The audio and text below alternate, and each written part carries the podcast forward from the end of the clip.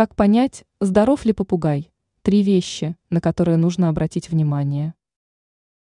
При неправильном уходе и содержании попугаи могут быть подвержены некоторым недугам.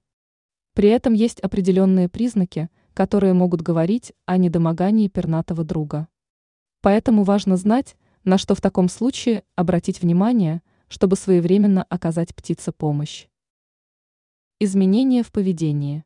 У многих животных при недомогании и различных болезнях меняет поведение. И волнистые попугаи в данной ситуации не являются исключением. Пернатый друг может стать сонливым, вялым и апатичным. Также стоит обратить внимание на то, как и где сидит птица.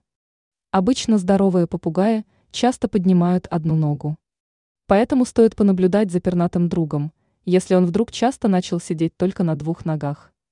Кроме этого, нужно уделить птице больше внимания, если она постоянно находится на дне клетки. Также тревожным звоночком является слишком тихое поведение птицы или отказ от еды и воды. Внешние признаки. Стоит забеспокоиться, если птица долгое время сидит, опустив крылья.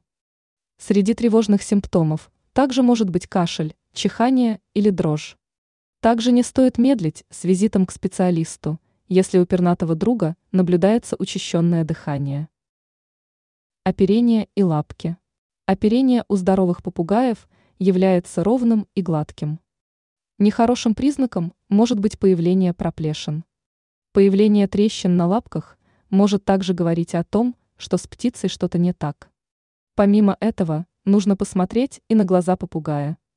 В случае недомогания они могут быть мутными и покрасневшими.